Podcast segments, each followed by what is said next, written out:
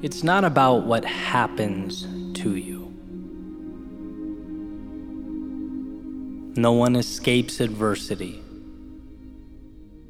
No one lives free of discomfort or misfortune or struggle. No, it will always be about what you do with what happens to you. In other words, it's not the event, it's the response. Not the obstacle, but the ability to navigate around it. Not the wave, but the ability to ride its momentum to something greater. It is not what happens to you, it is what you do about what happens The famous Roman emperor and Stoic philosopher Marcus Aurelius said, You have power over your mind, not outside events. Realize this, and you will find strength. And I think this realization comes down to the fact that there is always a way. Buried underneath it all, something powerful to leverage. But getting to the value calls for a rewiring, a change in the questions that we ask.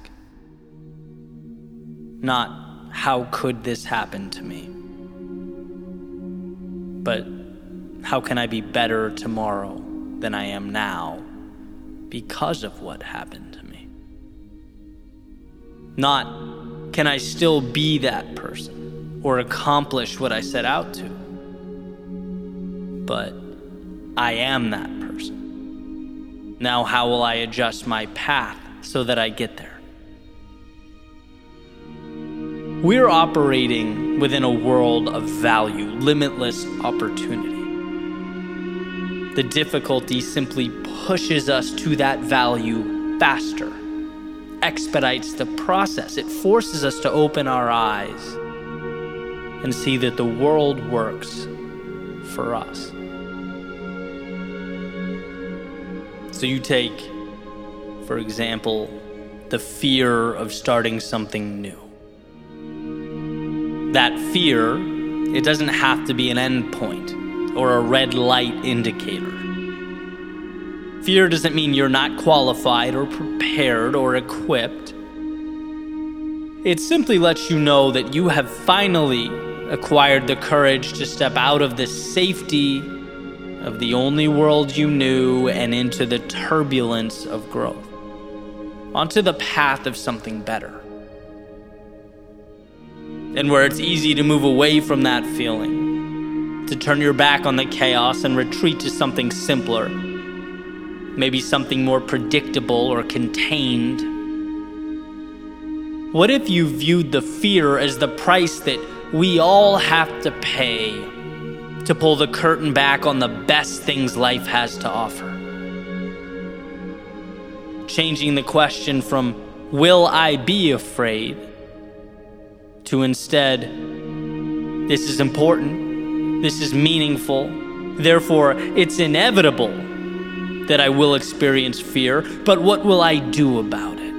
How will I conduct myself amidst the fear? Will I continue forward? Those are the questions that contain the value. Right? I can't keep the water from rising or the walls from caving in. No, that's an inevitability where I'm going. The worthwhile road always has its adversity. But will I use that water to learn to swim? The walls to climb, to adapt and scale? What will I make of this? That's the question that becomes the difference. And sure, you could stay away. You could choose not to take the path that presents the danger and the turbulence. You could attempt to contain the world around you by simply refusing to experience it. But then, of course, you become presented with the question Why intentionally refuse to cash in a winning lottery ticket? Why diminish your gift in such a way? If it's not what you look at, it's what you see. Why see the world as an adversary? Why see yourself as less than you are? The saying goes when you fight for your limitations, you get to keep them. You'll never exceed the person you've decided yourself to be.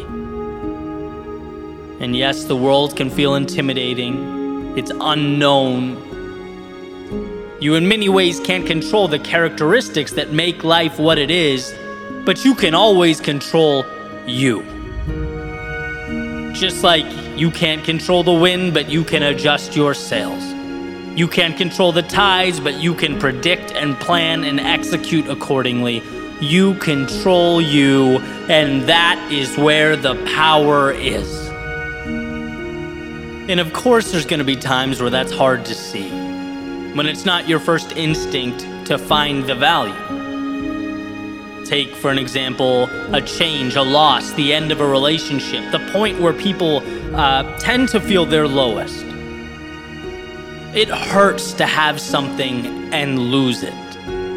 To have what you were once so sure about challenged, what you once believed in called into question. But this doesn't have to be a referendum on you as a human being, right? Sure, you made your mistakes, but you have the opportunity to dwell on them or to acknowledge them and ask the question I know what I know now. How can I be better than I've ever been in my life? How can I position myself to get more of the good and less of the bad? Same idea, different context. When those walls feel like they're crumbling down, you have to know there is more on the other side just beyond what the eye can see. And this isn't just an idea I play around with in my head. I make a concentrated effort to think this every time something goes wrong. When my first reaction is emotional, my first emotion is anger or frustration. It's like take a breath, compose yourself, and start looking for the value. Because here's the truth the world is not going to end today. There's going to be a time down the road when I look over my shoulder and right now is a distant memory. What will I have done with it? And it's the times that might have broken you that contain the greatest transformation.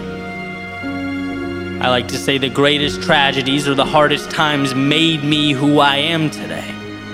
The losses taught me that I had everything I needed the failures showed me what I'm capable of enduring. The times I was let down taught me to depersonalize the shortcomings of others, but to simultaneously hedge against them. The times I was lost showed me we only discover or meet our potential when we leave the little day to day realities that we create. Why? Because we are in control not of the external, but the internal, and that ends up being a bridge to a reality that means something. So when you find yourself at the base of a mountain looking up, understand that there are two ways to perceive the climb. You can see it as the gravity pushing down on you, as Earth standing in your way, or as an opportunity to ascend to a version of yourself that previously not only didn't exist but wasn't available. This is your opportunity. The same opportunity that the vast majority of the world would disregard or misinterpret. That most would feel fear of and be dissuaded by. Most would live in the stories about who they aren't and what they aren't capable of, but not you. You didn't place that mountain before you, but you sure can extract the value from it. All you have to do is decide that you're capable and that the meaning and the value and the freedom of tomorrow means more than the discomfort of today. If you allow that for yourself, you will become truly unstoppable. Not because the path simplified or got easier, but because the traveler trusted himself to walk down it.